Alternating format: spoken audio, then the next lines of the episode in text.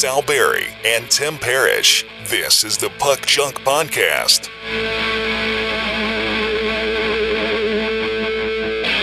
Hello and welcome to the Puck Junk Hockey Podcast. I'm Sal Barry and with me is Tim Parrish, and today we're going to talk hockey and hockey cards as usual. Tim, what's going on, man? Hanging out here in cardboard world, living the dream. Cardboard world. I like that. But, you know, they say those that live in cardboard houses should not throw anything, really. I throw, like, broken and scotch tape top loaders, but that's about it. Yeah.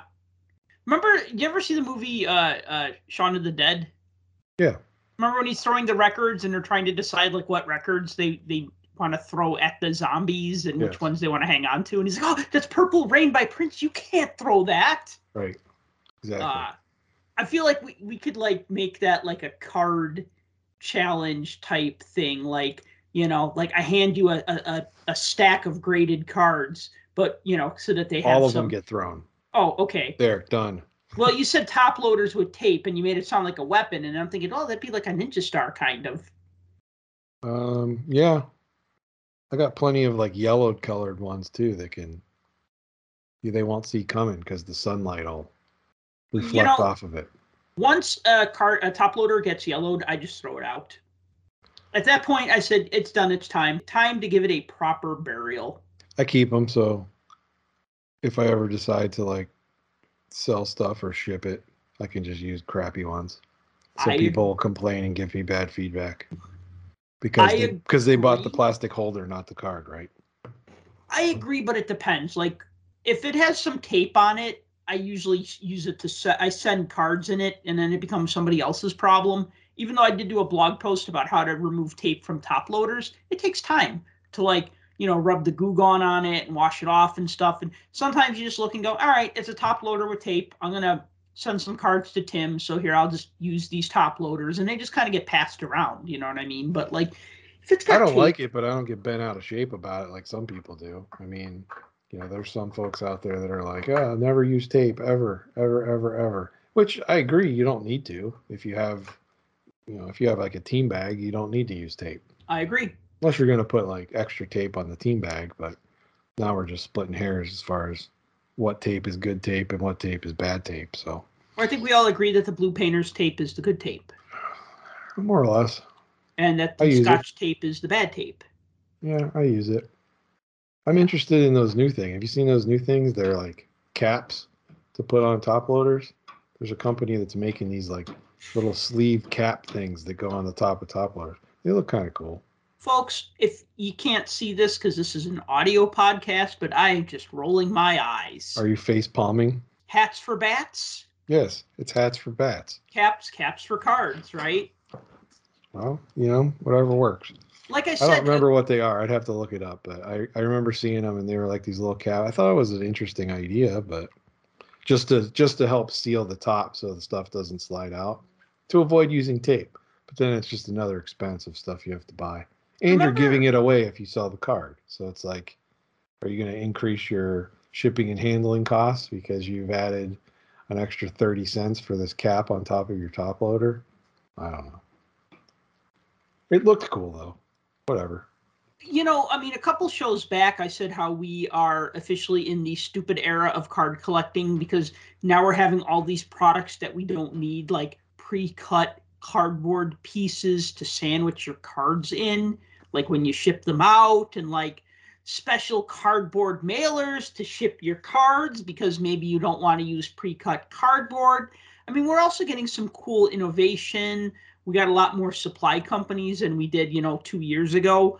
We're seeing some interesting new products, but we're just seeing way too many, I'm sorry, hats for bats or caps for top loaders. Caps for card holders. I mean, you know, that's the thing. You got to take the good with the bad. You got to take the innovation with the, what was that thing called? The suck cut. It sucks as it cuts. You know, horrible ideas that actually get made into something. Oh, you're talking about the haircut thing? The flow, was that the Flowbee? Well, that was the actual one, but if you remember on Wayne's World, they had the suck cut, and they had the guy come on, and he was pulling Garth's hair. He's like, "Stop! Turn it off, man! It's sucking my will to live." Yeah. They were like, "It's the suck cut. It sucks as it cuts," and they're like, "Well, it certainly does suck." Yeah, we got card innovations that we don't necessarily need. Like, I remember a couple of years ago, somebody, this was thrown in the bags at the National, like when you get a VIP package at the National and they give you the goodie bag. And one of the things that they gave, it was like a rubber band that goes around, like not around the middle, but around the top, bottom, and sides of a one touch. And it was like, well, you know, if you drop a one touch, it could break open. So this special band goes around it so that it'll keep your card from like falling out if you drop the one touch. I think it was for a one touch. It could have been, you know what? It could have actually been, the same product we're talking about now that I think about it. It could have been for a top loader. I don't remember, but I just looked at this and I said, wow, this is not a real necessary product, but okay, cool, whatever. Like, you're like, who asked for this, and why do we have it now? See, I don't remember that one for the one touch. I remember the different colored cases for the graded cards, so that people could like make necklaces out of them and stuff like that. Mm-hmm. I've seen those where you have the little frame around the whatever the graded slab is. I forget what they call those too. See, as you can see, we know the names of all of these things because we have them. Yeah, right. Right, exactly. Yeah. Like, whatever. Move on. Okay, so a couple of quick announcements that I just want to make at the top of the show. The first thing is that the new Puck Junk t-shirt is now in stock at the Puck Junk shop, which is shop.puckjunk.com. It's my Fat Guy video game t-shirt. So those are now available. Just got them in a couple days ago. They are nice. They look really good. Screen printed professionally on a heavyweight gray t-shirt. Sizes medium to 4X. So I got you covered, literally. I pretty much got everybody. Every adult over 100 pounds and up is covered if you want one of these shirts. And if you need bigger than 4X, buy a 4X and a medium and just sew them together. Another thing, later this month, I will be setting up at the Chicago Sports Spectacular in Rosemont on March 18th through 20th. So come stop by, say hello, check out my shirts, check out my cards. Not check out my cards. The company. Oh, hey, we're not getting paid for that. You don't be saying. Check out Sal's cards, I should say. C-O-M-C-O-S-C. Check out Sal's cards. Yeah, I had to think about that for a second, right? I can think of a cooler acronym. But, yeah, so I will be setting up at the Chicago Sports Spectacular. And I just recently found out that I will be setting up at the National this July in Atlantic City, New Jersey.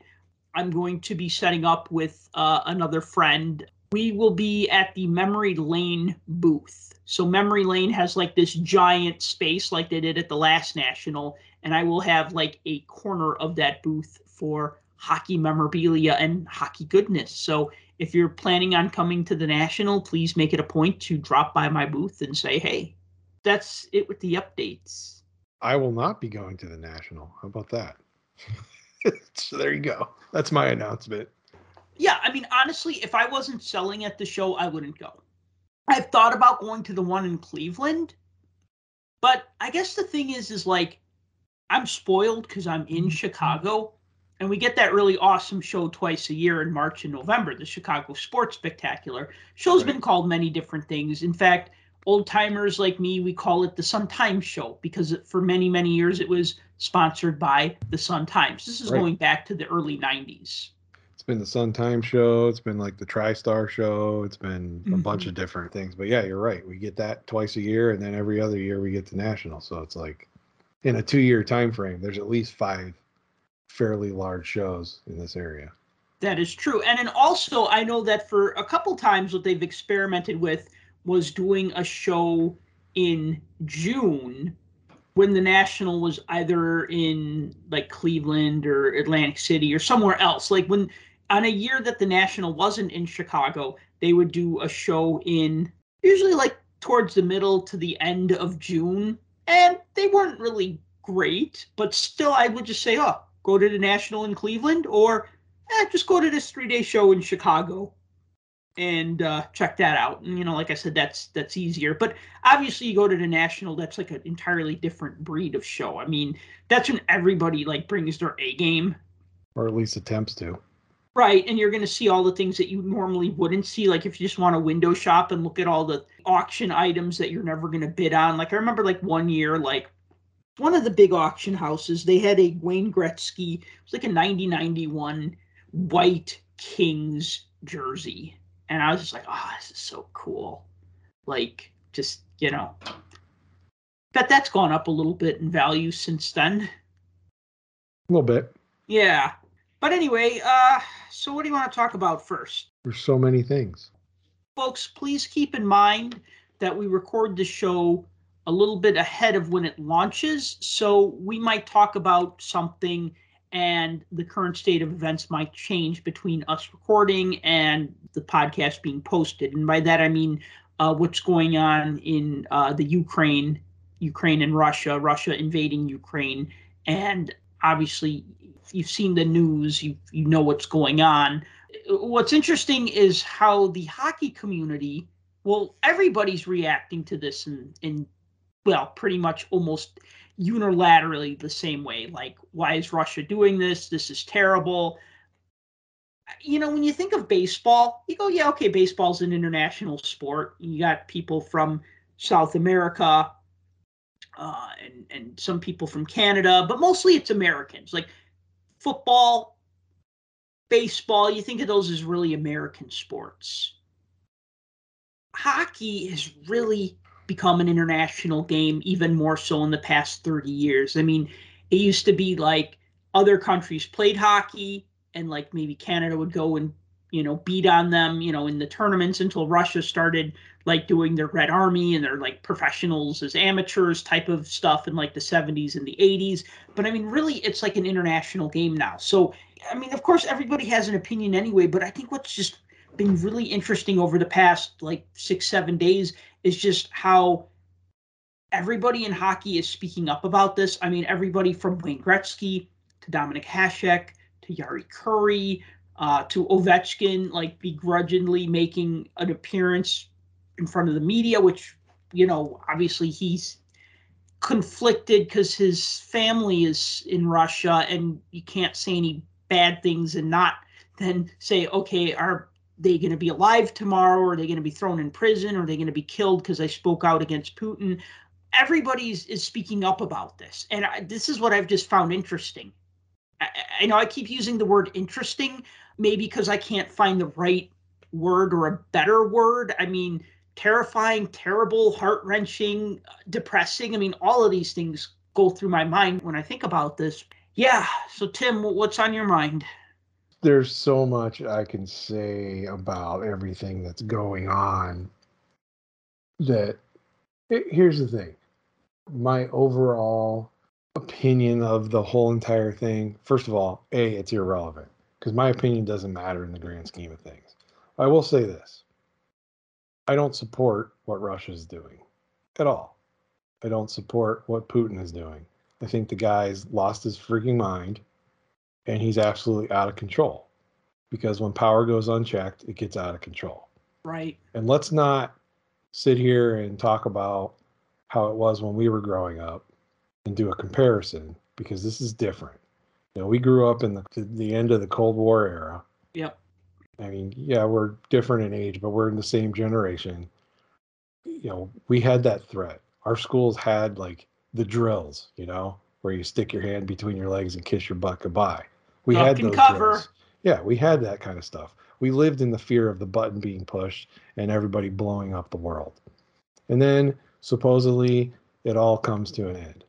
Let's not sit here and pretend like the Soviet Union went away. It did not. It never did. It was just a cover for everything. And you have Putin in power, and Putin's from the old school and from the old guard, and all the people that are surround himself, they're all from that old school mentality. They're all from that old guard, and all of them made all of their money through that whole entire process. Yeah, they all got dumped to the side for a while, but they never truly left. Mm-hmm. And now the guy's in power, and just as time goes by, it just gets worse and worse and worse and worse. Do I think there's other dignitaries or world leaders out there that could probably deal with him better than others? Absolutely. But that's besides the point now, because we're at where we're at. Now, here's my take on this whole, I have to have validated answers from athletes about politics. I think it's garbage, first of all. I understand that there's reporters and social media and people that feel like they need to find out every single person's opinion about everything so they can decide whether they're team A or team B. I get it. That's the world we live in. But there's absolutely zero reason why any athlete, hockey or otherwise, should be forced to give their opinions on things and what their social stance is on various aspects of the world. They can volunteer the information all they want. Great. I'm all for it. But to sit there and put the spotlight on somebody and throw microphones in their face and basically essentially accuse them of something or blame them for something is asinine to me. Here's the example, because we're talking about Ovechkin mainly, and this is where it was put. You have over time an opinion, not even so much an opinion, just a stance that has been given by some Russian athletes over the course of this whole entire thing, now and even going way back years ago, supporting the leader of their country and supporting their country. You know, Ovechkin's had the target on his back since this whole thing happened, because last I checked, he still even has a photo of himself and Putin as his Instagram picture. Okay, fine, whatever. You know, Malkin has spoken out. Not spoken out, but talked in the past about supporting his country and his leaders and everything else. You know, most recently last year, Panarin spoke out against some things that were going on, and what immediately happened after that. All of a sudden, Panarin disappeared for a while, did he not? He did. Like, he left the team. He was gone, incommunicado. Nobody knew what the heck was going on, where he went. So it's like, you can't tell me for 1 second that these people don't live in fear every single day about their family and their friends and everybody else that they left behind back in that country. Malkin defected. I think a lot of people forget that when Malkin got drafted, he couldn't come here. He had to defect. They had to sneak him out of Russia to get him here. And that was in the mid-2000s. Yeah, I was going to say, I thought we were past that. Yeah, this isn't the late 80s, early 90s when we had to pull the Russian five and secretly get him out. No, this is the mid-2000s when they had to pull Malkin and secretly get him out of the country. So he had to defect to get here. So when people basically say, well, Alex Ovechkin, you support Putin, and look at what a monster he is. You have to remember that Alex Ovechkin was like the Sidney Crosby of Russia. He was bred to be a hockey player from the time he was a little tiny kid. And something to keep in mind is, going back to when he was that tiny kid, Putin was still around. Putin had power. He was involved with all of that kind of stuff, especially with sports, because he loves hockey. And any of those programs, those national programs, those training programs, everything else, he's more than aware of them, and he knows about them. He knew Ovechkin's family. He knew Ovechkin from the time he was a little tiny kid. And he would come around, and he's talked to him, and they've known each other for a very, very, very long time. So it's not like this is a relationship of, I support Putin because I believe in his politics, and I agree that we should invade countries and do all this other stuff. This is more of a matter of, I have a relationship with this guy that I've had from back when I was a kid. So I know him more as a friend, quote unquote, friend type person. then I know him as a political leader and all of that kind of stuff. So it's unfair, I think, for people to do that. Now, again, I understand why they do it, but you can't for one second expect these people to come out and say, I condemn everything that my president has done and blah, blah, blah. They're not from here. They don't have the same rules as here. And you can guarantee that there's going to be repercussions. You know, we had a president that wasn't very popular, and every waking moment of every waking day, people complained and complained and complained and complained. Well, guess what? We live in the United States. You have that right. In Russia, they don't really have that right. Everything's monitored. They can't go out and just say whatever they want. They can try. There might be repercussions, regardless of what those might be. I mean, I don't know if they still have the gulag or Siberian work camps and stuff, but maybe they do. And who knows what would happen. Now, again, I'm not saying we're at the severity that it was back when the Soviet Union was at its highest power, but I don't see, I definitely, let's put it this, I definitely see the parallel. And, you know, throwing that in the face of athletes and basically putting, almost without saying it, putting the blame on them too, and saying that, you know, all these deaths and things are on their heads too. That's a bunch of garbage. I don't know anybody who's specifically said that sort of thing. Like, no, nobody has specifically said it, but that's the stance that others take, and they see these things and they jump off this. Oh, I see it all day long. I think what I'm seeing is people are like basically saying, if you're Alex Ovechkin and you're not condemning Putin, then you are supporting him, right? It's that whole black and white thing, or that like you said, camp A or camp B. There's no, we don't live in that space. That's the thing. There is no black and white. Everything's in the gray. And if you are black and white, then chances are you're one of the people that everybody else is like, look at that right wing crazy person. Look at that left wing crazy person. But see, here's the thing though. People don't want that shade of gray. They want black or white because it's easy for them to say, okay, this is what you support and I don't like you, or this is what you support and I like you, right?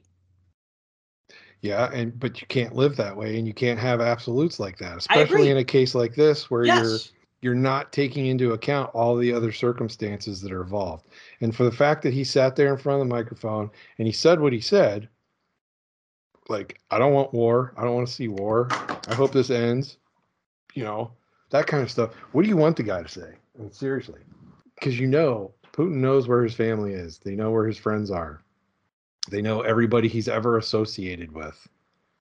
Like I said, there will be repercussions when it comes to that kind of stuff. Now, sanctions and things like that have been coming down against the country itself, I'm all for.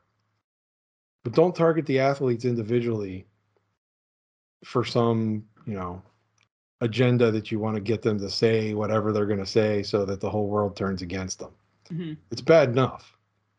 Getting off of the soapbox of leave these poor millionaire athletes alone. You know, the sanction thing, I don't necessarily disagree with. You know, the IIHF came down and said, no Russia, no Belarus in any of the competitions. Hockey Canada came out and said, yeah, we echo what they say, so anything that's not IIHF sanctioned tournament-wise, we're not having them here either. You had earlier, I think it was today or yesterday, FIFA announced that no Russian teams can be in the soccer tournament. Right. You had a couple KHL teams pull out of the playoffs. You've had numerous players trying to get their contracts nullified in the KHL so they can leave, especially some ex-NHLers. They want out of there. Yeah, I would want to get the hell out of there. I mean, it's not safe at this point. Yeah. When, one thing that I just want to bring up in regards to the KHL teams pulling out. So the first team to pull out was Jokerit, which is based in Helsinki, Finland. And their team president is former NHLer Jari Kurri, which I wasn't aware of that up until now. I've known the Jokerit team forever because they're a powerhouse in the Finnish league. And when they joined the KHL, I thought, well, yeah, they're the best. Even if they're not always the champion in the Finnish league, I mean, you know, that's like that's basically like their Maple Leafs, if you will. I mean, that's a prominent team. So anyways, Jari Kurri said, and I'm just going to read a part of his quote. He said, "My position on the end of the season was clear right on Thursday morning. However, in accordance with KHL policies, I had to have discussions with the league. That is why we are unfortunately only able to report this now." So basically he said, hey, as soon as the invasion happened, I was ready to pull us out of the league. Yeah. I mean, listen, something happens on a Thursday and then they say, okay, it's Friday and we're pulling out of the league. Nobody's going to be like, oh, Jari Kurri, you're so indecisive. Why did you wait a full 24 hours to withdraw your team from the league? You know what I mean? And he's just basically saying, hey, I would have done this like ASAP, but it had to take me a day, which I thought that was kind of funny. Like, yeah, I'm not wishy-washy about this at all. This is messed up. And, well, he didn't say this is messed up. Now I'm paraphrasing. I mean, the rest of the quote is, the world is going through really difficult times right now. All our thoughts are with the people suffering from the situation. We hope that a peaceful solution to the situation can be found soon. Yeah, and I mean, there's more that goes into it than just, I don't like what this guy's doing, so I'm not going into his tournament. I mean, there's way more that goes into it. You got all of your staff that's involved. You got the financial impact on the team. You got all of these other things to consider. And I'm not saying those things are all ahead of, you know, human rights violations and genocide and all of that. That's not what I'm saying. But when you're running a business and you're running a team, which is a business, you got to make sure all the I's are dotted and T's are crossed before you go and make a unilateral decision type like that. You got to have everybody on board. And, you know, that's what they did. So that's where they are. Well, the other team that pulled out was Magnitogorsk, right? No, I think there was a third team, but then the second team was Dynamo Riga in Dynamo, Latvia. Okay. That's what it was. Yeah. Yeah. Yeah, the Dynamo team. I don't know why I said Magnitogorsk. I was thinking of Malkin again. That's why. Mm. Yeah, so look, I don't want to say this is a situation where there's no right or wrong answer, because I think clearly there's a right answer. Mm-hmm. But at the same time, I don't think that it's fair that there's a large contingent of people that feel the need to always turn to athletes and their opinions on world issues. You know what I'm saying? Let me ask you this, though. Okay, and I agree with you on that, so not going to argue with you there.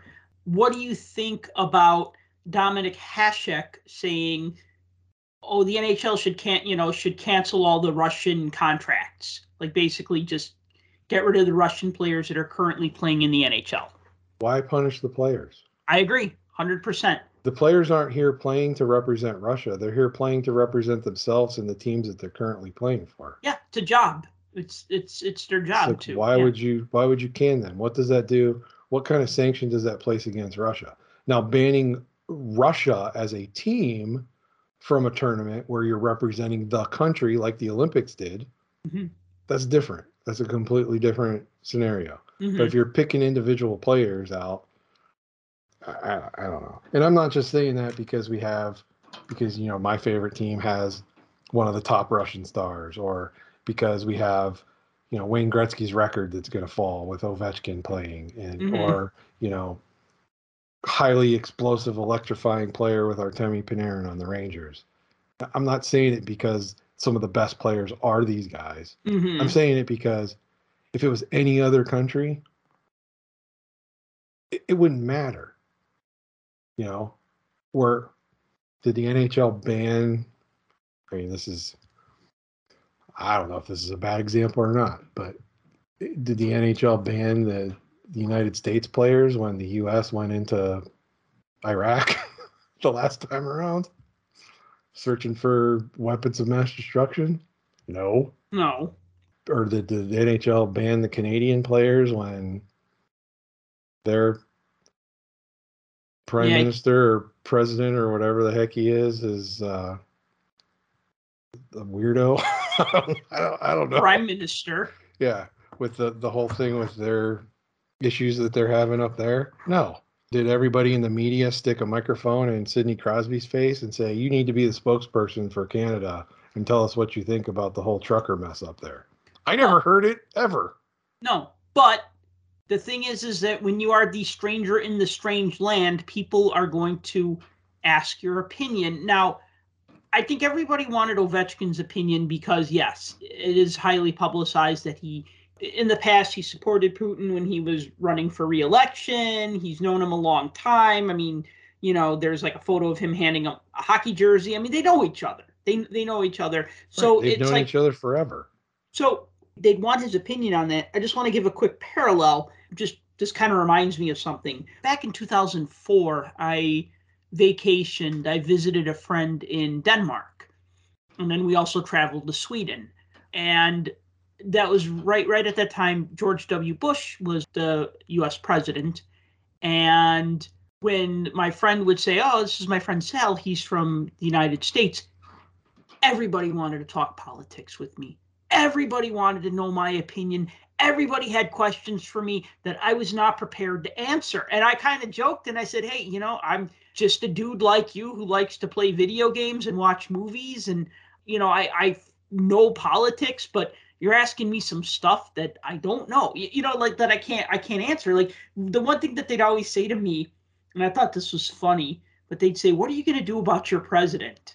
You know, kind of like you'd say to somebody, if like my dog shit on your lawn and you'd say, what are you going to do about that? Right? Like, oh, I'm sorry, I'll clean that up. Right. You know, they'd say, what are you going to do about your president? And I was just like, well, I mean, you know, I didn't vote for him next time. So there you go. I said, not vote for him next time. So right. I mean, there you go. But I mean, that's the thing though. So like everybody wanted to know my opinion on this and my opinion on that. And it was just, it was funny like the first few times, but I was there for almost 3 weeks and it got a little exhausting after a while. I mean, that's not all we talked about, but like, it just seemed like every time I was introduced to somebody new, it's like, oh, you're from America.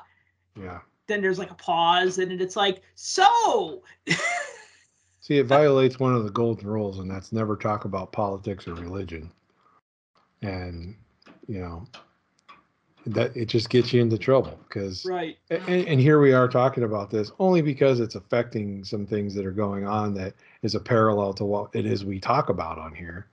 And I just want to say that, you know, when you give your opinion about stuff and I give my opinion about stuff and we talk about things, it's just you and I talking, you know. And yeah, we have listeners and there's people out there that are listening and you may not agree with anything that I say or something that Sal says. That's fine. We're allowed to disagree on stuff. And I hope none of that, like, you know, you hear this first, you know, 10, 15 minutes of us discussing this stuff and you're like, oh, I'm turning this crap off. These guys are too political or whatever. That's not what this is about. This is merely just trying to comment on kind of something that's going on and how it's affecting, you know, the sport that we love. Hey, real quick, if you are listening and you're listening at this point, reach out to us on Twitter because I actually want to know, do you listen to us on iTunes? Do you listen to us on Spotify? Where are you finding this podcast? So you can either message me at Puck Junk or Tim at The Real DFG on Twitter and just let us know. Be like, hey, listen to the podcast on Spotify or listen to the podcast on Podchaser or listen to it on Google Podcasts. Yeah, just curious, you know, just want to know how you're finding our show, assuming you didn't skip this political conversation. Skip to the good part. And if you don't like it, hit the fast forward button because we're not live. So there you go. Right. We're not offended. So Stadium Series. You want to talk Stadium Series? Yeah. Did you get to watch the game at all? Yeah, I loved it. Like I said, I like outdoor games. I like pageantry. I like player intros. I like all the hoopla and the hubbub. You know, I think part of it is because I'm a hockey fan who has always been jealous of other sports. So, like, I understand that the Super Bowl is a big deal, and I watched the Super Bowl, but, like, you know, like, oh, we're going to have a pregame show that's, like, 6 hours about a game that's only 3 hours, and then we're going to have a postgame show that's 3 hours about a game that's only 3 hours. You know what I mean? Like, oh, you must be talking the old days, because now it's easily 12 on the front and 12 on the back. I always like when attention is shown to hockey. when it's like, it's the All-Star Game and it's going to be on NBC and we're going to have a pregame show and we're going to have a postgame show and we're not going to preempt it for horse racing. You know what I mean? Like, then I'm like, this is cool. So my only complaint about the Stadium Series is that it was on TNT and not on ABC. Like, I think earlier that day they had the Penguins Rangers game on ABC. They did. And then the first game on ABC in years. Yeah, I mean, since when? The 90s? I know they talked about it. I don't remember the actual date, but it's been quite a long time. And you know, even though they've had the games on ESPN, right? That's the first, like, what do they call it? A simulcast where they put it over on the other network. I remember in the early 90s when the NHL came back to ESPN for the 92-93 season, I remember they actually showed some Blackhawks games on ABC. And I remember they showed some Blackhawks home games on ABC, which was a big deal for us in Chicago because they didn't televise. Blackhawks on TV? What? It was a 93 game, and I remember they interviewed team owner Bill Wirtz, and Bill Wirtz looked as white as a ghost, and he was just saying something, and I'm paraphrasing, but he's just like, I'm so proud that the Blackhawks can be on could be on ABC. And I'm thinking, he's probably thinking, oh no, my home game is on ABC, now nobody will come to the games, right? Like, yeah, so stupid. So, but I remember it's like, on NBC. I'm so proud it's on TV. You're the reason why it's not on TV. So right, exactly. Yeah, I mean, he'd always find these loopholes for games to not be televised. Like, oh, well, you know, if the game's not sold out. Well, they were actually always selling out. But anyways, I'm getting off topic here. So glad there's not a Wirtz in charge of the Blackhawks anymore. Wait, never mind. Yeah, that's going to probably happen. There's probably going to be a Wirtz running the team long after you and I move on to the believe it. Great hockey rink in the sky. I believe it. But I like the Stadium Series. I do wish it was on Channel 7, ABC's Channel 7 in Chicago. But that's the only thing is, like, I thought, this is really cool. And it's on cable. And I get it. Everybody has cable now or something, Sling or Hulu or whatever. But not everybody, apparently, because I saw quite a few folks online talking about how they have streaming packages. Mm-hmm. I don't know if it was YouTube TV or Roku or something like that, but one of those doesn't have TNT as part of the package. Yes. And so there were people that couldn't see the game at all. Mm-hmm. And I thought that was interesting because I assumed TNT was just like a regular old cable station that everybody got when they had that setup, but apparently not. TBS is, I guess, but TNT isn't. Yeah, that's weird. I thought it was just one of those channels that you just got, you know, just one of those run-of-the-mill cable channels that, although, honestly, there's nothing run-of-the-mill about TNT's hockey coverage. I've liked it since day one. Oh, yeah, because it's different. It's off the cuff. I mean, it's just like the NBA coverage. And it is fun. I mean, I definitely know a lot of longtime hockey fans that aren't a big fan of it, but I certainly like it. That's for sure. I think the dynamic of the guys that they have on there works really well. If you've never seen like the NBA live show that they put on for basketball, which I've watched that over watching games just because to hear the banter between the guys, that's really what you get out of this. And, you know, it needs some work. I mean, they're going to tweak it and do some things. You know, they're figuring out what works, what doesn't. You know, one big complaint I hear all the time is everybody talks over each other all the time. So, like, somebody will say something, and then everybody starts talking, and you hear, like, three different people talking, and then you got Liam in the middle trying to do his segue into whatever it is he's doing, and you hear Biz over here saying something, and Talkett's talking about something, and Anson Carter jumps in. It's like there's so much, like, noise going on because of all the voices, but I think that's cool because it's irreverent and different, and it plays into a more progressive type coverage of the sport. And I think that's something that hockey needs to inject a little liveliness. Yeah. Yeah. You said that you know some people who don't like their coverage, and they're probably very serious fans, or probably very old school fans who will tell Absolutely. You why the 1970s Canadians were the best team ever, you know, and which I have thoughts about that, which I'll share for another time. Well, when you hoard all the talent, of course you're going to be the best team ever. But anyway. I changed my statement. Don't talk politics, religion, or the 70s Canadians. Yeah, right. You know, I agree. I feel like five people is too many for that show. If I had to eliminate one, it would be Tockett. I love Anson Carter. I love Paul Bissonnette. And Gretzky is Gretzky.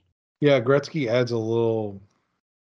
I was really leery about how he usually is, because Gretzky, while he's always forthcoming and will talk to anybody and talk about the game and talk about hockey, his interviews are usually really good. They're also in that realm of the pucks in deep kind of thing. Yeah. And that's just because where he comes from and how it always was. And I was kind of afraid he was going to be that kind of fuddy-duddy stick in the mud guy in the group. And it really hasn't been that. He speaks his mind. He says his opinion. Yes. He doesn't go off the rails necessarily. He does get goaded into a few things from those guys because they just kind of poke and prod at him until he sometimes pushes it a little more out of his comfort zone. But for the most part, he holds his own with that group. And you got to pull it out of him. You got to pull it out of him a little. Yeah. I'm happy. I'm happy with having him on that coverage. Yeah, five is probably too many. I wouldn't necessarily get rid of Tockett, but if you want to do four guys, just have one of them be rotating all the time. How does the NFL do with their because I always like, to me, that's like their gold standard is the NFL on Fox, like that show. I'm not even a football fan, but I know you got like, is James Brown still doing hosting that? JB's on there. With and then you got Terry Bradshaw. And Howie Long. Sometimes you have Deion Sanders. I don't think Deion does that. I think he's on the NFL Network. Okay. Right? But wasn't he on Fox at one time or no? He might have been. Okay. I get them all mixed up. But the thing is that to me, that's a fun show. Like, I'll watch that and then just be like, okay, now it's the Bengals and the Seahawks. And I'm just like, okay, I have to change the channel now, right? But, like, that pregame stuff is fun. And that's kind of like what I want for the NHL. And that's kind of what we're getting with the TNT coverage. I wish that TNT would have more coverage instead of just the Wednesday game, and the Wednesday games are always the late games. Yeah, they don't do doubleheaders that often. Yeah, that's the only thing that gets to me. You know, East Coast, we have the unfortunate situation of having Central Time. I can't imagine having the Eastern Time as well, because then it'd be even later. Mm-hmm. But, you know, that's just a nitpicky thing. But the coverage so far has been really good. I don't think that's nitpicky. I think that if TNT paid money to cover the NHL, I think they should get two games because, you know, it's kind of like Hockey Night in Canada. I love the wall-to-wall coverage for 6 hours. When TNT has two games, I'm like, all right, I'm just putting the TV on and I'm leaving it on, and I want to hear everything that the guys have to say during intermissions and pregame and postgame. And when it's one game, it's just like, you know, I'll still watch it, but I don't know. Maybe at 6:30 they have Gretzky on for that game, and then at 9:30, because I think that's past his bedtime, then they bring out Bissonnette for, you know, Biz After Dark, right? It's like they do on NHL Network too, when they have NHL Live on, and they just do the drop-ins on each game that's going on, and they talk about it. Don't like that. I enjoy it because I like to listen to the guys talk about the game, and you get more of a perspective because they're actually talking about what's going on rather than the announcers there, who generally go off on tangents, or you end up with the homer announcers like Boston guys who are just insufferable. But in the case of watching the NFL or the NHL Network, like the first half of NHL Live, you usually see one group, and then they like end the show and then run the show starter again. And then it's like a different group. So it might be like, it might be the two X players, but then the anchor's different. And so you get a little different interaction with that. So yeah, I could see that as maybe to mix it up a little bit. But the game itself, I thought, was good. I think it was an entertaining game, considering all the problems they were having with the ice going into the week. Right. I think it worked out really well. I don't think there were any major issues with anything. You know, we had mostly everything that we were going to have. We even had a fight during a special game, so that was cool. A lot of times you don't see those, but I'm with you. I like the coverage of it. I thought it was pretty good. Yeah. So we got another one coming up here too with the Heritage Classic. So yeah, I mean, okay, I like outdoor games, so I'll watch this one too. In fact, I don't think I ever have actually caught a Heritage Classic for one reason or another. I'll always catch the Winter Classic because it's easy enough to remember January 1. Stadium Series, if I can catch them, I'll watch them. And, yeah, Heritage Classic, Sabres versus Leafs should be interesting. Well, you know, Heritage Classics aren't promoted that much in the United States. Mm-hmm. They mention them, but they're more of, you know, Canadian-based teams usually. That's where they have them. So sometimes we don't get them. That'd be my only criticism of that thing. You know, it is a regular season game, but it's a big game. You know, mm-hmm. They make a big deal out of it. Why have other games go on at the same time? That's the only thing I wondered. You could bring more eyes if that's the only game. You could bring more eyes on it than you would if, well, yeah, the Penguins played earlier, but let's say the Penguins were playing at the same time. Well, be like, yeah, I want to watch this, but at the same time, I want to watch my own team play. Mm-hmm. You know, if there was no other option, I could see that. But I get it. It's a regular season game. It's not like something outside the ordinary where it's going to be by itself. They still have to go through the schedule the way they do. But it'd be nice if they could isolate it as its own thing. Mm-hmm. Well, it's been kind of hard again with COVID because... Well, there's that too. Moving thing, you know, all of a sudden you have teams playing 3 games in 4 nights and stuff like that. It's pretty crazy. Right. So anywho, the Blackhawks sort of hired a new general manager. Yeah. Sort of. Well, they hired their interim general manager. Kyle Davidson? Yeah, Kyle Davidson. So Kyle Davidson was an intern with the Blackhawks 12 years ago. And now he's a general manager. Man, talk about a path to success. So let me get your, as a Blackhawks fan, you know, analytics and all of that aside, just as a fan in general, what do you think of that? Because let me give you my outside take on it. Knowing everything that's been going on with the Blackhawks organization and how they're supposedly focusing on change and doing things different and all this other kind of stuff, you have this interim GM that was put in position. Yeah, he's a guy that's been with the organization for a long time and understands the plan of the younger Wirtz and what he wants to accomplish with this retooling, rebuilding, whatever it is you want to call it. You got this guy in an interim position that you thought, well, he's good enough to point into that job in the temporary. And you spend all this time and resource on trying to find a guy, come up with a whole team that's developed of ex players and everything else to figure out who the right guy is and interview everybody under the sun, including people outside hockey. Right. To then just turn around and be like, well, we interviewed 100 people, but the best one is this guy we put in there temporarily. So we're just going to keep him. That, to me, I was kind of shocked by that. So I'm reminded of a story, I think it was a poem, that I remember from like grammar school. And it was like, I don't know if it was a poem or if it was like a children's storybook, but it was about this kid like having a dream about... Did it involve an old lady in a shoe? No, I know that one. But it was this kid having a dream about having the perfect parents. And then he realizes that in his dream, it was the parents that he had all along.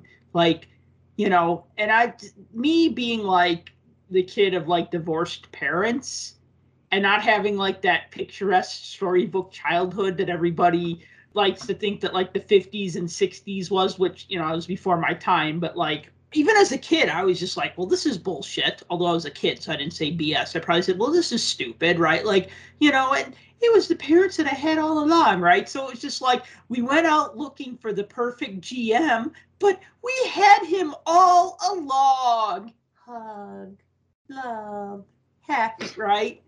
You know? Yeah, I see the parallel, yes. So it was just like, okay, and then the other thing, I made a joke on Twitter today that I don't think anybody liked, so maybe I'm going to just leave the comedy writing to the comedy writers. But I said hiring your interim GM to be your GM is like marrying your cousin. I mean, you didn't go that far. I mean, all right, this is why it's effing ridiculous. Because the Blackhawks were like painful in their oversharing of information about, you know, the Blackhawks have completed interviewing Peter Chiarelli for a job as general manager, and our search continues, and we'll keep you updated. And here, look, we made this nice graphic for Twitter with this paragraph of text that's centered on a white background with a red border and an Indian head logo at the top. They're like trying to be like above the board, like we give a shit, right? Like, Unrelated to this, I think the only people that wanted to see Peter Chiarelli win the job are people that hate the Blackhawks and wanted to see them destroyed. Well, okay, no, I'm just using him as an example because that was... No, but like, he's one they interviewed, so... Yeah, I know, and he was the name that I recognized the most from that list. I mean, they even interviewed the assistant GM of the Cubs. Yeah, so... Talk about going outside the box. Which is okay, I like that. Look, I got nothing against Kyle Davidson. He's like way more qualified to be a GM than I am, although I am second in my fantasy hockey league right now, but a distant second. But still, second is something. I mean, that gives you at least qualification to be assistant GM. Or assistant to the GM. Yeah, that works too. More coffee, Mr. Davidson? So here's my thoughts. A couple of things. The Blackhawks made a big deal about their GM search, where they were talking about their panel with Marian Hossa and Patrick Sharp, Eddie Olczyk. Correct. Okay, so I was right. Hossa, Sharp, and Olczyk. Okay, that's a really smart group right there. You got a Hall of Famer. You got an ex-college guy who had an awesome career in Patrick Sharp. And then you have Olczyk, who, I don't know if he went to college because he got drafted right out of high school and played in the NHL the long-ass time and then became a coach and then became like, I'm going to say the most popular hockey analyst in America. I mean, he's... Well, that's the thing. He's got the relationship with the Hawks, being with the organization for so long. He knows everything there is to know about the organization. I mean, other than putting Pat Foley there, who else would you put? I mean... Right. So, I mean, that's the thing. So, like, these were some smart people here that they put on this committee. And then they just go with the guy that they had all along. Oh, but yeah. Actually, before I even get to that conclusion, so they put together this panel of experts. They have their town hall meeting, which blew up in their faces, thanks to Rocky Wirtz, which is like, wow, you know. I think it's funny, like, when you see, like, an NFL or an NBA team owner say something, usually it's something racist. But when they say something, and that's not funny, but you look and you go, yeah, you know, like. Of course, that 85-year-old owner of the Cincinnati Reds is a racist. Marge Schott. Right, exactly. Yeah. Like, it's easy to, like, look at other sports and be like, well, yeah, of course that, you know, billionaire who owns the, not the Lakers, the other team, the other LA team, basketball team, the Clippers. Yeah, right? Remember, like, this was, like, 7 years ago, the racist emails, and then that was the Clippers, right? I vaguely remember that, yeah. Well, anyway, so I guess what I'm saying is, like, to see a hockey owner just, like, have, like, a terrible moment like that, it seems like something you'd expect to see in another sport. You're not necessarily wrong there. That's right. For sure. But anyway, so they get this panel together. They make this big deal. They over-publicize every step in their process, and then they end up with the guy that they had all along. So I'm a little disappointed in that because it's like they were trying to build this up to like be something. And, okay, maybe they did go this could be a couple of things. Maybe they're like an NFL team and they're just pretending to interview these other people, but they really have the person picked all along. But they're just kind of going through the motions. Or maybe they needed that reassurance, like, hey, we have this guy and he's pretty good, but let's talk to some other people so that if we keep him, at least we know where he's on point, you know, like, or, oh no, we should really get somebody else. I could kind of understand that. This is an important job. Right. But to say I'm disappointed, yeah, I mean, that I know that sounds really mean. It's almost like you come up to the corner and there's the old lady waiting to cross the street, so you put your arm around her to help her across the street. Meanwhile, as you're shouting, hey, everybody, look at me, I'm helping this lady. That's really what I break that down to. It's like you overly publicize you're doing all this stuff and then just turn around and end it like you do. Well, you know, your analogy is perfect because maybe about from around 2016 – right around the last Stanley Cup win and in a couple years after that, the Blackhawks had these ad campaigns that were pretty much just like that, where they would like send like a couple Blackhawks to like a children's hospital. And then they would like send a camera crew and then they would like use that as like their commercial. They had another one where it was like a retirement home and they were playing floor hockey. And then they brought Pat Foley to do play-by-play for their floor hockey game. And then they brought their anthem singer, their current anthem singer, to do the anthem before their floor hockey game. And then they did like another one where like Corey Crawford went to like visit this autistic child or something who was like a really big fan of his, right? Like, so they would do these commercials. And my joke was the Chicago Blackhawks sent 4 players to a children's hospital and 6 camera crews to film the whole thing. Cause that's right. Just what it felt like. And then it would always end with like, you know, for tickets, call 1-800. Yeah, like we did a nice thing, buy some tickets. Makes you wonder if there's like a producer off camera. They're like, okay, we're going to shoot this again, but little kid, can you look more sick and hurt? Yeah. And it's like, is this better? Yeah. Yeah. Oh my God! You make the perfect little sad eyes. Yeah, that's. I mean, that's kind of what it's like. It's like, look at me, I'm doing something good. Right. Not just I'm doing something good. Whatever. So the Blackhawks be like, we're going to change the culture by hiring the guy that already works for the team. Well, okay, he had nothing to do with all that BS from 12 years ago. He was an intern back then, but I'm just not seeing it. It's like the great John Bon Jovi once said, it's all the same, only the names have changed. Yeah. That's how I feel. It's all the same. It's all the same, and the names are the same. Oh, yeah, that too. Yeah. I feel like we always talk about the Blackhawks, and we always talk about bad things. But they make it too easy to not point out the fact that they're doing weird things that don't make sense. I'd like to say that we also talk about other teams too. I mean, yeah, we kind of talk about the Blackhawks and the Penguins because that's in our respective wheelhouses. We do, but it just seems like it's just one thing after another with them lately. I mean, I honestly hope things get better just because I don't want to hear it anymore, to be honest with you. I agree. Can we talk hockey cards? Yes, please. All right, cool. So NHCD, National Hockey Card Day, happened over the weekend, this past Saturday.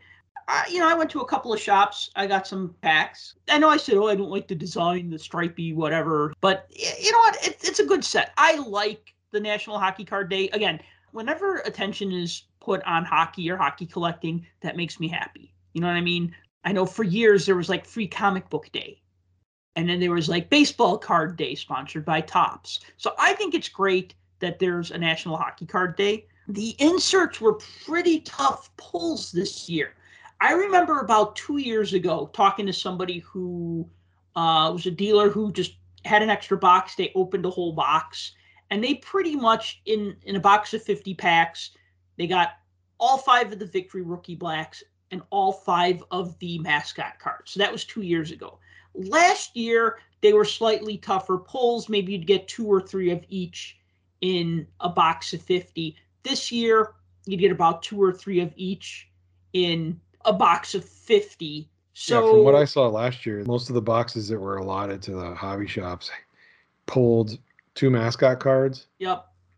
And it was like 1 black. Yeah, it's going to vary a little bit, obviously. But I remember in 2020, I remember looking on eBay everybody was selling all five Victory Rookie Blacks as a set. Everybody was selling all five mascot cards as a set. Now, yeah, there were singles, people selling singles, but like it seemed like they were easy enough to pull. It's just a matter of Upper Deck fine-tuning that. Easy for everybody but me, because this was the first year I ever pulled a Victory Black. Yeah. Ever. Out of any packs. And we ended up with a Moritz Seider from Detroit. Okay. Victory. And I noticed it was numbered V18.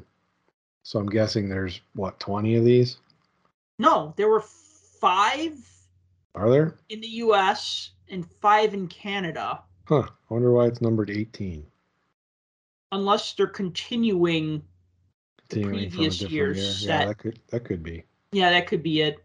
You'll see that sometime. Actually, that kind of annoys me. I know Upper Deck did that when they had those draft cards that looked like 1991 Upper Deck. Oh, yeah, but it came out over multiple years, not to be confused with the ones that were, I think, inserted in SP Authentic, which makes it even more confusing because, you know, now you have these cards that use a retro design that are found in different sets, and you have some that are like continuations of other ones, and I don't know. But anyway, we looked at that, remember, at one of the shows.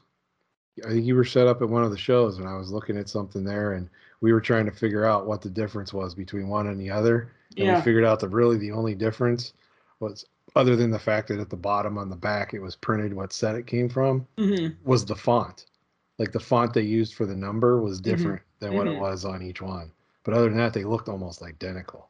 Right. Which is silly for, you know, I can understand it if there's similar sets by different manufacturers, but we got the same manufacturer here. So anyways, no complaints here. I'm glad Upper Deck did National Hockey Card Day. I hope they continue to do it. Crazy to think that this has been happening in the U.S. for like, I think this is the 10th year now. Yeah, I know you don't like the design of them, but I like the design. I like those stripes. I think it looks cool. It's different, and I like that. I thought the checklist was very interesting. I still can't get over the fact that they threw Sean McEachern in there.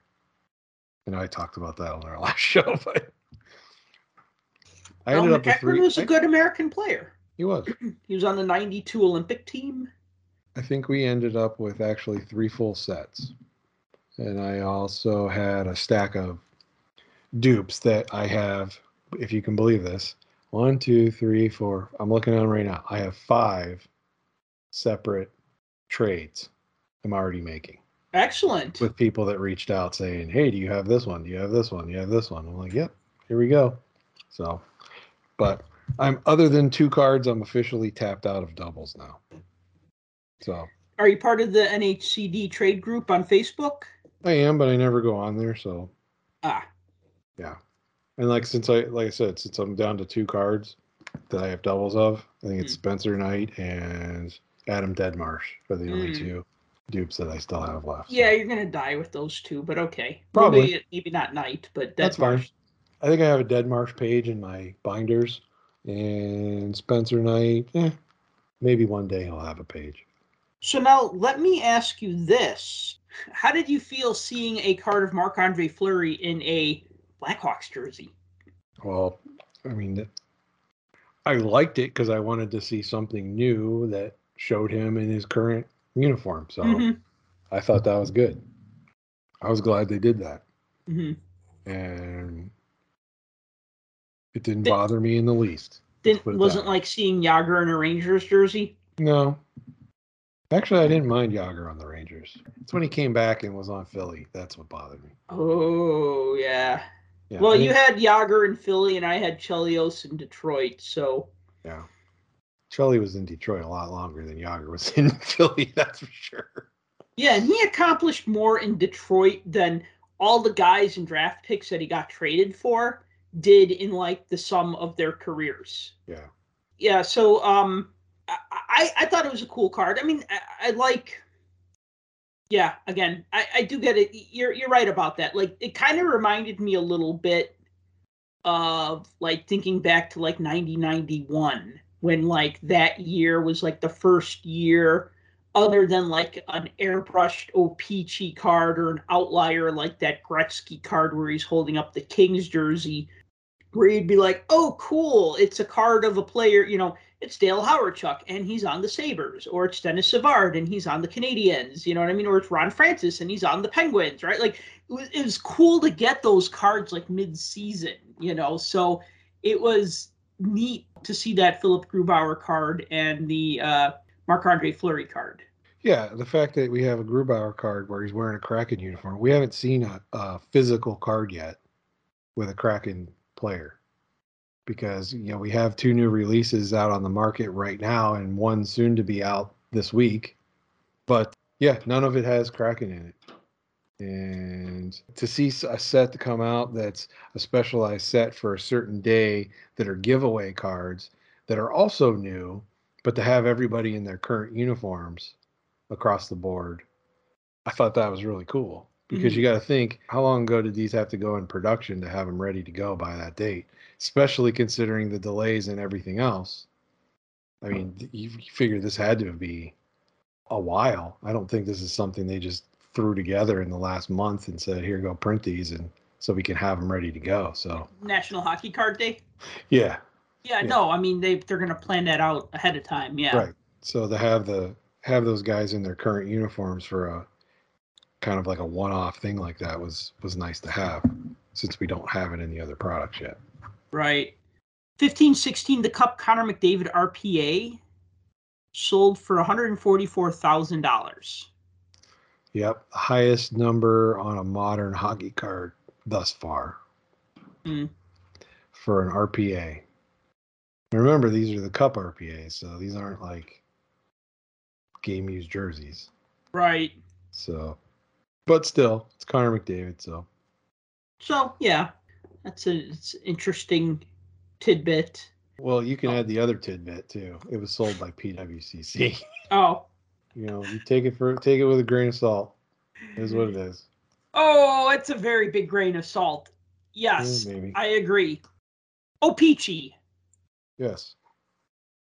Is a brand of cards. Yes. So 21-22 Opeachy. You know, that set that usually comes out at the beginning of the season, like right after MVP, but right before Upper Deck Series 1. Yeah, that's it. Came out well into the 21-22 season.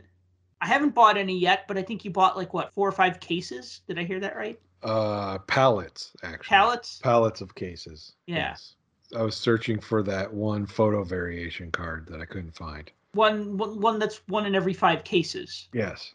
And it wasn't there, so I'm disappointed. No, I actually got 4 boxes, because in most cases for OPG, 4 boxes get you the vast majority of what you need, and then you can fill in the blanks later on if you're trying to build the set, because this is the set builder set at a whopping 600 cards. So how'd you do? I did well on the first 3 boxes. The fourth, not so much. They all came from the same case. That much I know. Okay. But the fourth box, when we opened it, I ended up with way more doubles of the base cards that you know, the high numbers and the retros and stuff. I didn't get any doubles, which was good. But, and inserts, maybe a couple insert doubles, but I think they were the playing card ones, so whatever. Mm-hmm. But, yeah, I was kind of disappointed with how that box was mostly doubles on the base. So I'm a little further short of what I normally come out with right off the bat. Mm-hmm. So once again, here's another year of Opeachy that's added to my set building list that I have not completed. Mm-hmm. And will continue to search for the rest of my life to try to complete the set. But you know, that's part of the fun, right? They broke it down kind of like they did last year. So you have 500 base cards, and then you have the high numbers that are short printed, 1 out of every 2 packs, depending on what you pull. It's like a marquee rookie, or they have rookie season review, which are like recaps of players from the end of last year. Rookies that were impactful. Team checklists are all included again. They have the league leaders again, and they have season highlights again. So that rounds out the last 100 cards. Now you get one short print in every other pack, and if I remember correctly, 18 packs per box, 10 cards per pack. Correct. So I have not bought OPG yet. I have seen some of the images online, and you showed me some of your cards, and I got to tell you, I've collected OPG by Upper Deck starting when it came out in 06-07. Me too. I liked the 06-07 design. I bought the 07-08 design set, even though I thought the design was a huge step backwards. And actually, for about the first 5 years or so, I was pretty critical of OPG cards. Like, I love the 2009-2010 design. Is that the really colorful ones? That's a really colorful one that says OPG really big at the top. Yeah. And then on the side, it has, like, gray borders. But the gray borders has, like the C from OPG as, like, a design pattern. Does that ring a bell? Yep.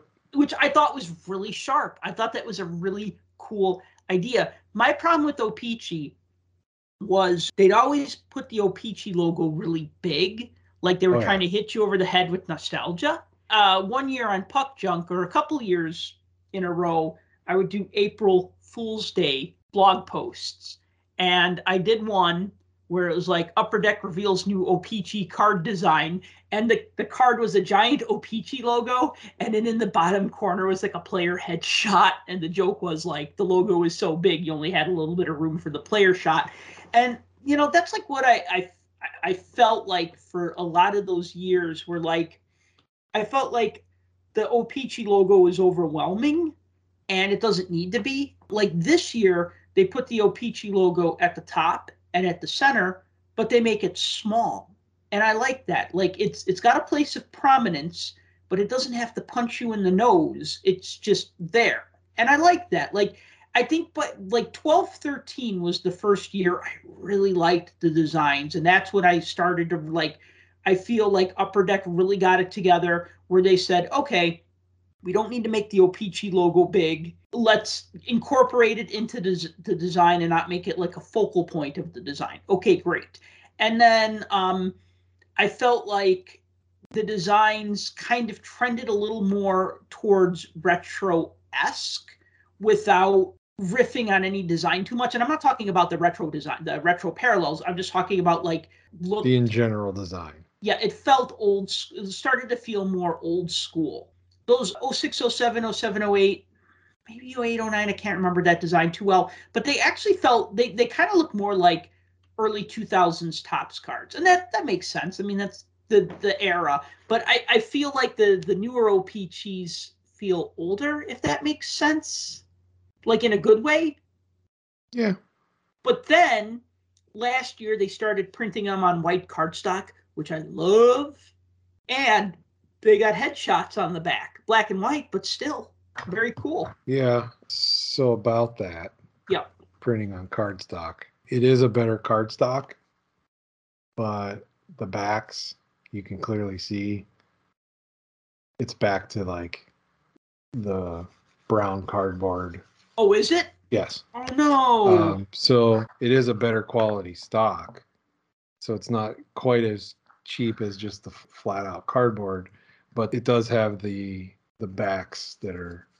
Now the base cards have like a silver, silverish blue kind of color printed on them. Mm-hmm. And like you just mentioned, there are parallels to the base set this year. And there usually are, but I feel like there's more this year. You got a blue parallel, a red parallel, a green parallel, that are all part of the box break. Actually, the green, they call it neon green border. Neon green, and they're numbered out of 50? Right, they're numbered out of 50. And each one of those, the backs have the accent color of whatever the fronts are. Mm-hmm. So if it's blue border, it's got blue on the back. Red border's got red on the back, green and green, so on and so forth. They're not as cheap looking, but they're also not straight up like white on white cardstock. See, I like that from last year, the nice white back sides of the cards.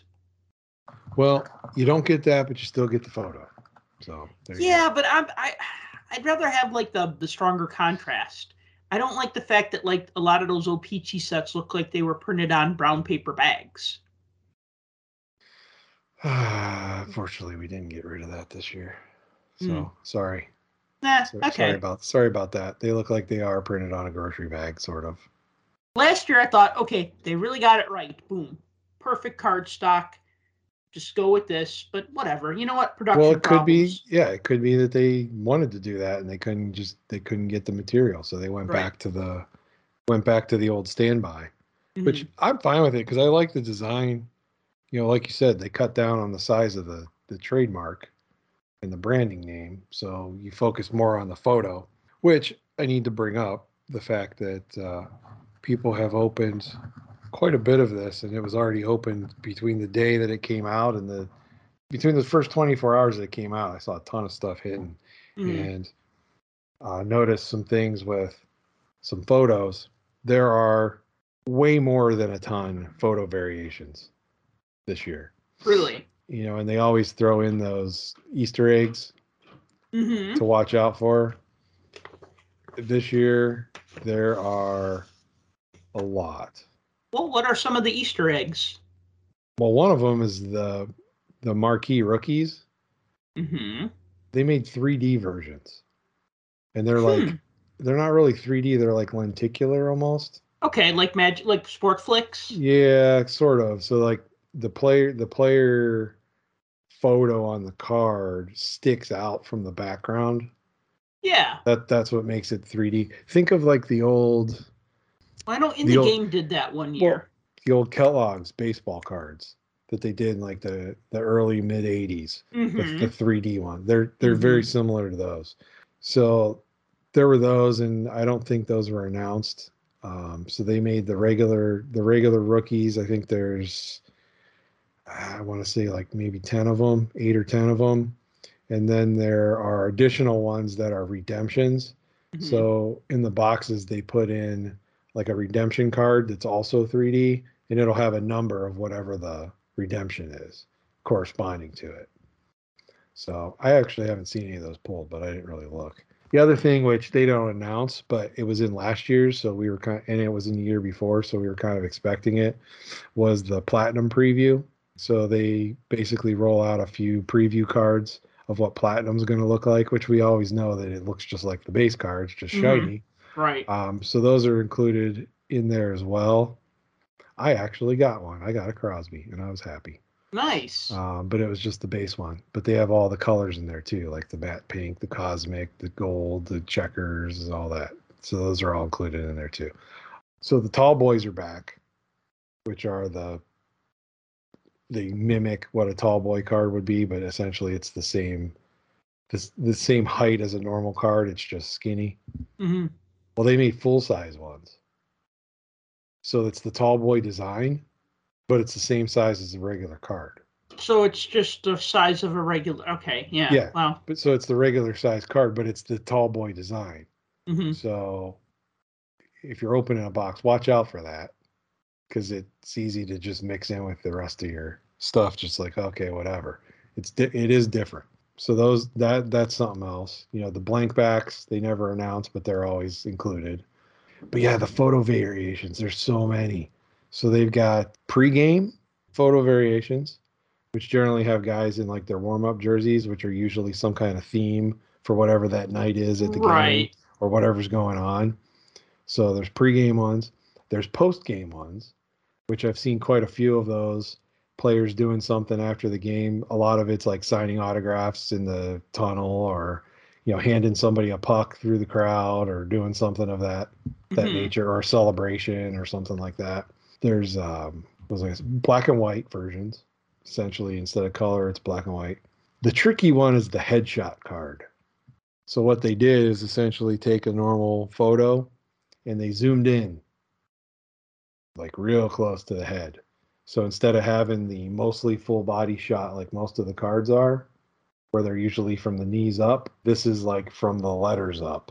So almost like the retro parallels that just have like the close up. Yeah, but it's going to be like that on the regular card rather than the other design.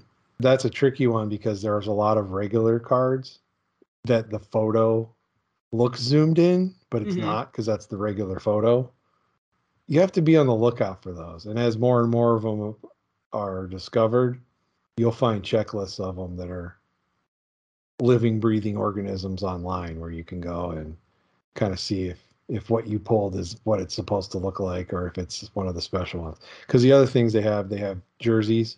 So there'll be a card where it shows a guy in the regular jersey, just like the rest of them. And then you'll all of a sudden find the same card and he's wearing a white jersey instead, or a green jersey, or whatever, where it's different. So there's those photo variations. I even think they had, and I don't know if they have one of these for a lot of the players, but I think I've even seen a couple where they're calling them signing variations, where it shows a player like signing autographs. And it's like supposed to be like a whole run of photo variations like that. I think I've only seen one of those thus far. But there's a lot, like I said, there's a lot of different things in here to look for. So it isn't just like, oh, rip a bunch of base card. Oh, wait, there's no hits. Oh, this stuff sucks. Well, it's not for hits. You know, it's not autograph driven. It's not memorabilia driven. Right. It's set builder driven and, you know, just for the fun of it. And it was a lot of fun to bust through all this. Let me ask you a question. So if every other pack has a short print, yes. Do the packs that didn't have a short print, did they have an insert?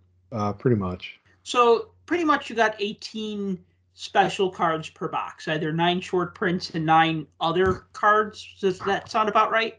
Yeah, with between everything that's in there, because you're going to get, you know, you're going to get blue parallels, you're going to get red parallels, you have a shot at the green parallels, which are numbered. You're going to get the black retros that are numbered out of 100, which, by the way, have green backs to them. Which really look interesting. And I did notice that the numbering on them, the stamp numbering that they have, for player cards, it's on the bottom, and for team cards, it's on the top. So anyway, that's neither here nor there. So you have all of those differences. Plus you have the playing cards that are included.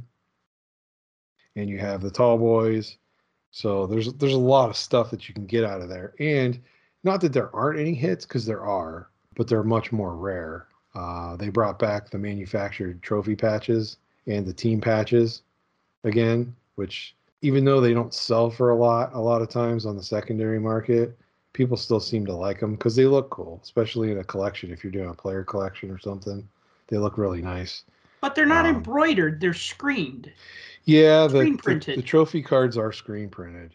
And I think some of the other patch cards for the teams are also that. And again, previous years, those patches were actually patches. The trophy cards, I think, have always been more or less looking like they're screen printed. But some of the patch cards were actually patches. I think this year they're all like that. And again, I think that goes back to the supply chain thing about not being able to get it. Kind of like when we had Styrene Gate with the mailbox numbers. Yeah, with chronology and all that back when that happened. But yeah. You know, those are a little harder pulls. I got 2 of the trophies.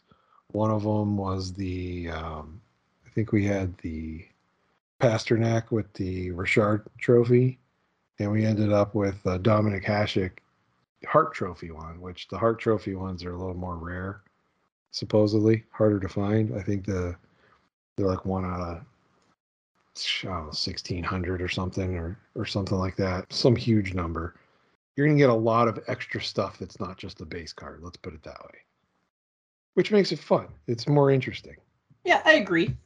I always kind of go back and forth on this. Like there's like that perfect balance of too many inserts and parallels. I always feel like Upper Deck does a few too many parallels. And I think that like sometimes I get frustrated when there's too many inserts because it's like, okay, I really want to finish the base set. But, you know, you put in all these extra cards, so now I have to buy another box. I get the idea is to make you buy another box. But it's like, if you are buying, let's say you're buying a bag of Hershey's Kisses, right? And they're chocolate, right? Because you want to eat chocolate. But 1 out of every 5 was a vanilla one. If you got a vanilla one, you'd be like, oh, that's kind of a nice change of pace.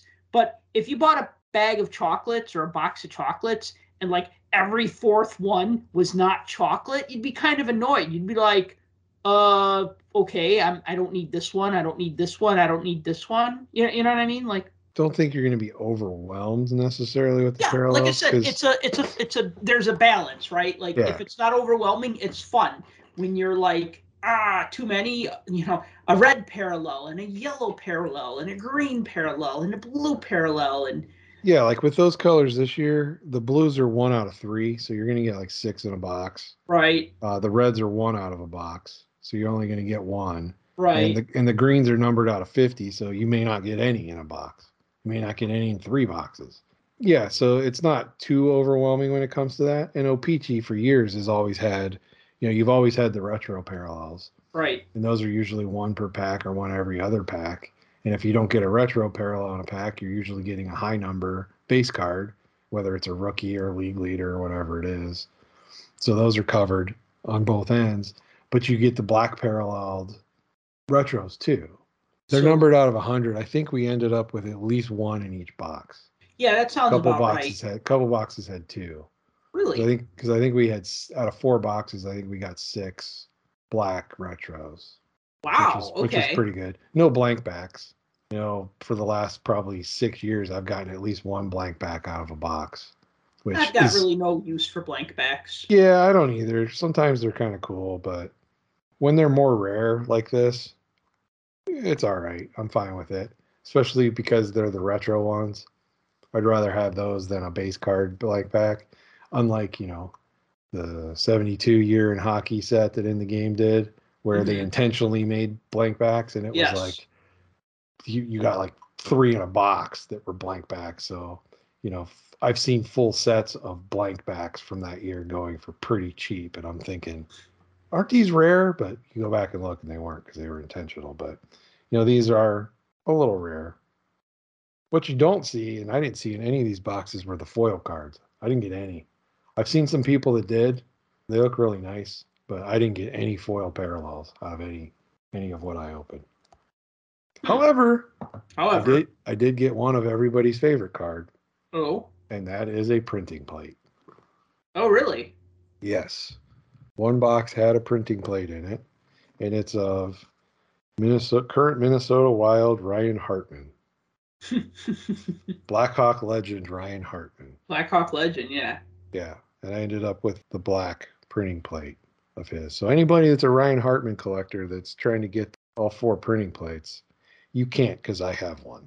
So there you go. So I've never pulled a printing plate out of Opeachy, so I thought that was interesting and weird at the same time. So, yeah, it was fun. I mean, it was really fun to go through this and see everything that was in there and, you know, try to piece together my checklist for my set and everything else. And it was an interesting change of pace to have the extra parallel cards that you wouldn't normally see. Mm-hmm.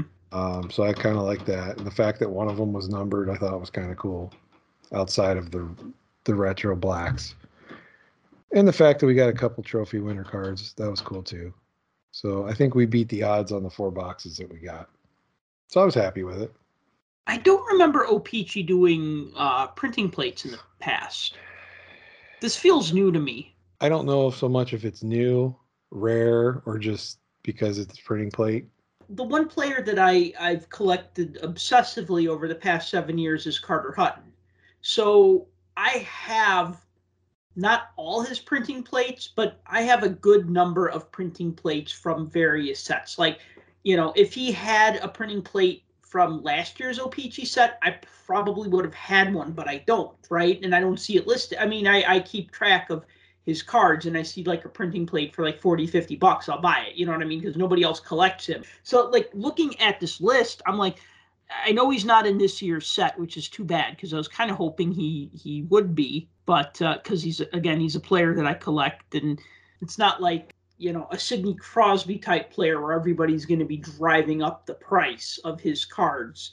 So I'm like looking at this and I'm like, wow, blue border, red border, neon green border, printing plates, retro black, retro printing plates. I'm like, wow, those would be fun to pick up of this particular player that I collect, but not happening for me. So, yeah.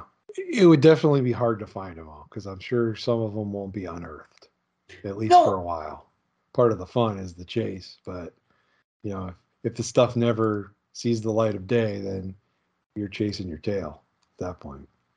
I'll probably collect OPG this year. I've been buying it every year. I want to say there's one year I don't have. I want to say like 11, 12 I don't have. I know I have 9, 10. I have 10.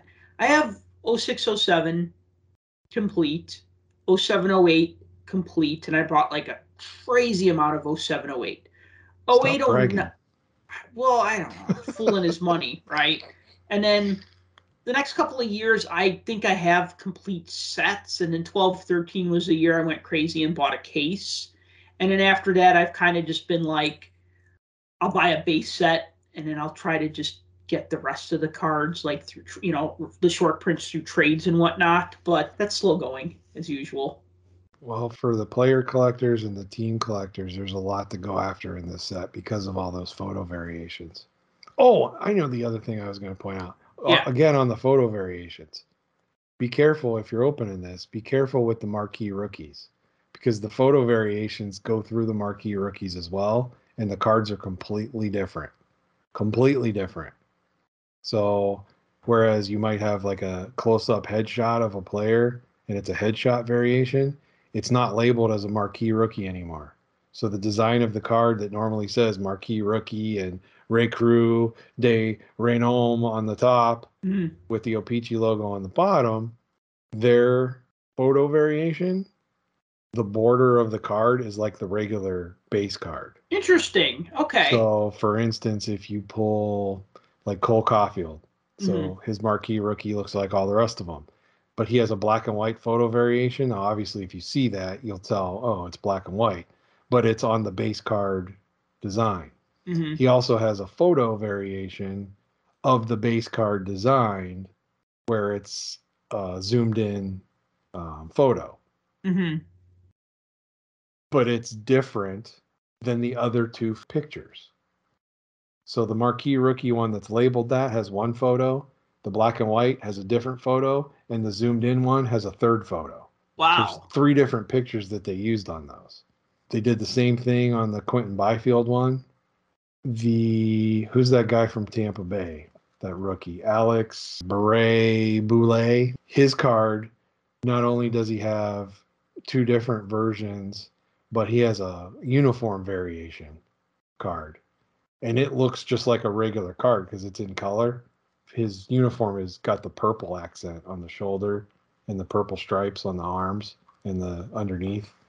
So you have to be really like on the lookout for this kind of stuff as you're going through here. Jamie Drysdale's another one.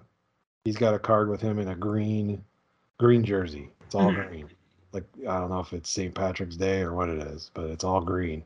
And it looks just like a regular base card. It's not labeled rookie, but it's a photo variation of the other card. So, yeah, there's a lot of surprise type stuff and things to look for. Once I sorted everything, I think I went back through my stack twice or three times just to double check and make sure. And I did find one photo variation out of all of that I ended up with. So one in four boxes, huh? Yeah, I found one in four boxes. If there's more, I don't know because I didn't notice them. So I could probably go back through like a fifth time, but I really don't want to. Yeah, and I think that starts to become a little bit of a chore. Like, I like the fact that on last year's OPG Platinum, on the back of the cards, they put like Sunset, or they put like, you know, the different parallel name. Yeah. And I appreciate that, especially because when you're sorting the cards, when you sort the cards, you're looking at the backs. Right. And so if the back doesn't look different, you're going to assume it's the same, right? Like maybe when you open the cards, you look at the fronts. But then when you have a stack of them on your table, then you flip, you know, you're going through the backs and you're sorting them. So I appreciate when it's flagged as like, hey, this card is different. Be sure to put it in a different pile. Like, none of these are like that. So I can tell you that. Yeah. So it becomes work. Yeah. Because I think number 125 in there is Andrei Svechnikov. And that's the one I noticed because it was a way zoomed in photo. I did not get the base card for Svechnikov, but I did get the blue parallel. And I noticed the blue parallel was like the normal full body shot. Right. And I'm like, well, this is supposed to be the same as the base card, so this must be the base photo. So I have this headshot photo. Well, when I looked at the list that's been built so far, they don't even show that as one of the inserts or one of the variations. They show a pregame jersey. It's the whale jersey, the gray one, with the Whalers logo on it. Mm-hmm. But they didn't show that there was a headshot version. Well, I know there is one because I pulled one. Right, and that's the thing is, like, you almost maybe get a little gun-shy about trading until you're, like, positive that it is not a rare variant, right? Well, I guess if you have an extra of it, then you would know, right? Because that was part of the problem, because I didn't. So I was like, well, I need card 125. Well, do I need it? Because I have this, but it's really not. So I was like, screw it. I'm just sticking it in the set. And that's right. What I did. It's your set. You could do what you want. Right. It was like a 10-11 score. My 10-11 score hockey set is actually a mixture of the glossy parallels and the regular cards. Because you know what? When I put them in 9 pocket pages, they look the same. I can't tell which is the glossy one and which one's not the glossy one. Yeah, I did notice that in my Penguin binder for score that I have for that year. But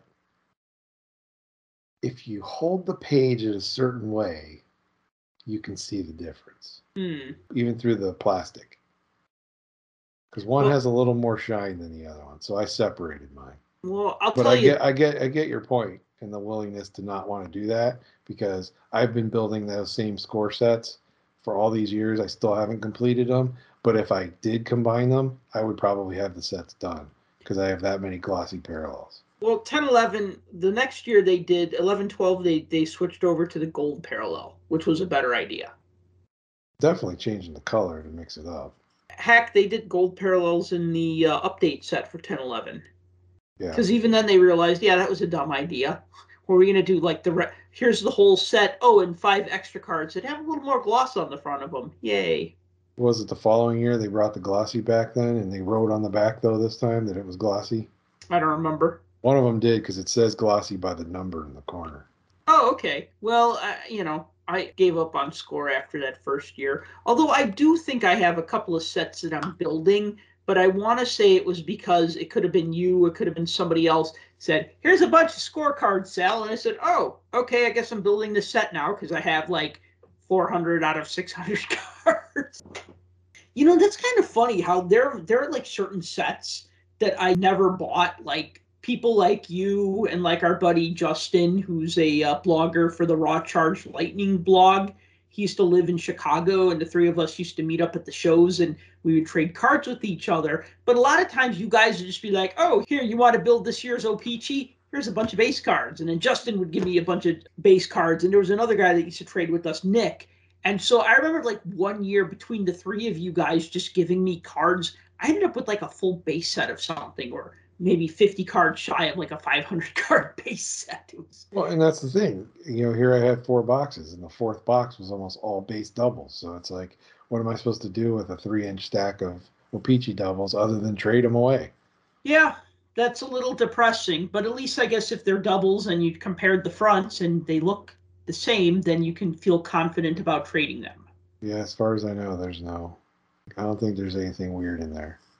You know, speaking of that score set, though, I'm going to probably have to start like pruning some of the sets off of my shelf, because I'm almost out of shelf space, and I love putting cards in pages, but I try to do it only to the sets that I know that I'm going to want to look back at for one reason or another. Like, I'm going to write a blog post about this set one day, so I want to have it in pages so I can, you know, go through it. Or this is a set that I've wanted for a long time, and I'm so happy to have it, like the 94-95 Topps Finest set that I peeled all the protective coatings off of and put into pages. Like, for a long time, I've wanted that set. And, like, I've had a 94-95 Stadium Club set for a long time, and because the Finest set doesn't take up a full 2-inch binder, I was also able to put the Stadium Club set in there. But I'm like going through it, I'm like, man, this is a really nice set. I like it, and it's something I'm definitely going to refer back to.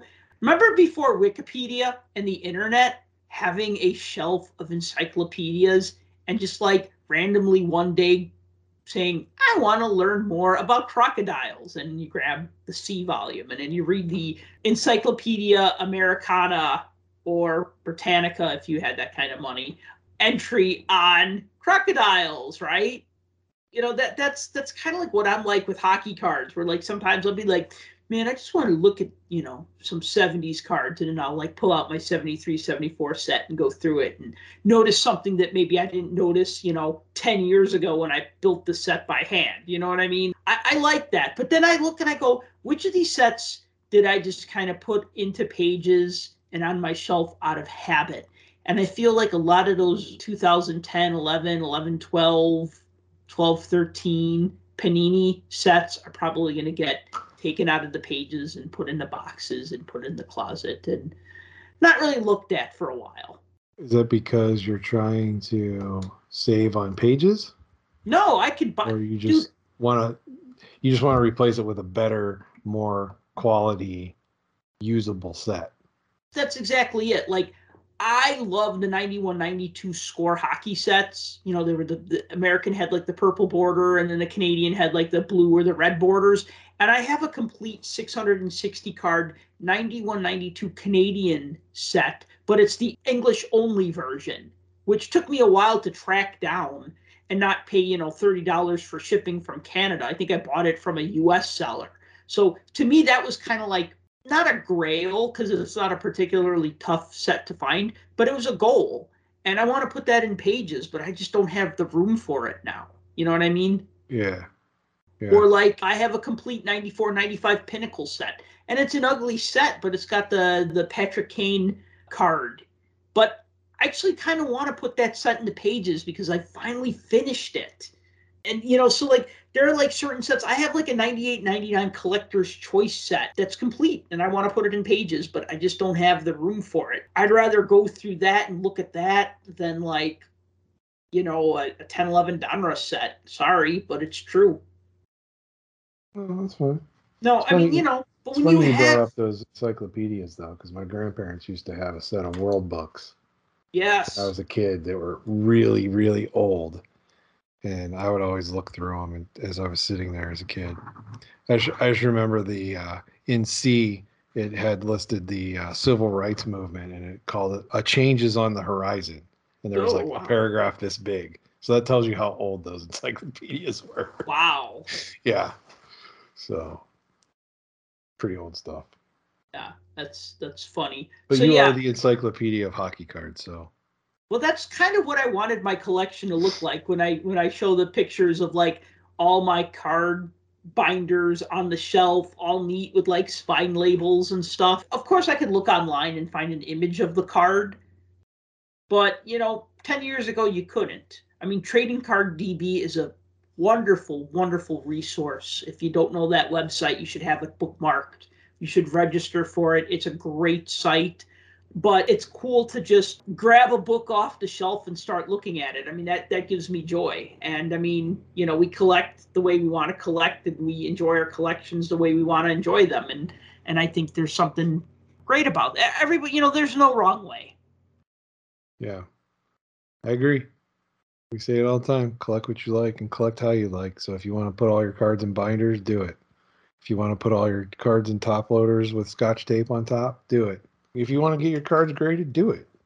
I'm not going to do it, but feel free. Anything else you want to add before we call this one a show? I don't want to use that term, don't sleep on OPG, but if you want a really fun set and it's accessible to you wherever you're at, do it. Highly recommend. I recommend it too, even though I don't have it yet. I've been a fan of it every year, so I don't see why I wouldn't be a fan of it this year. Definitely something I'm going to probably buy, maybe buy a base set and build the rest. Who knows? But either way, like I said, I've really enjoyed OPG for almost the past 10 years now. I've really been a fan of it. So yeah, go for it. Do it. All right. Well, thank you for listening to the Puck Junk Hockey Podcast. If you happen to listen to this show on Apple iTunes or Apple Podcasts, please leave this show a review. Give us a rating if you can, and please give us a review. If you have any feedback about this show, hit us up on Twitter. I'm at Puck Junk. Tim is at The Real DFG. And until next time, collect what you like.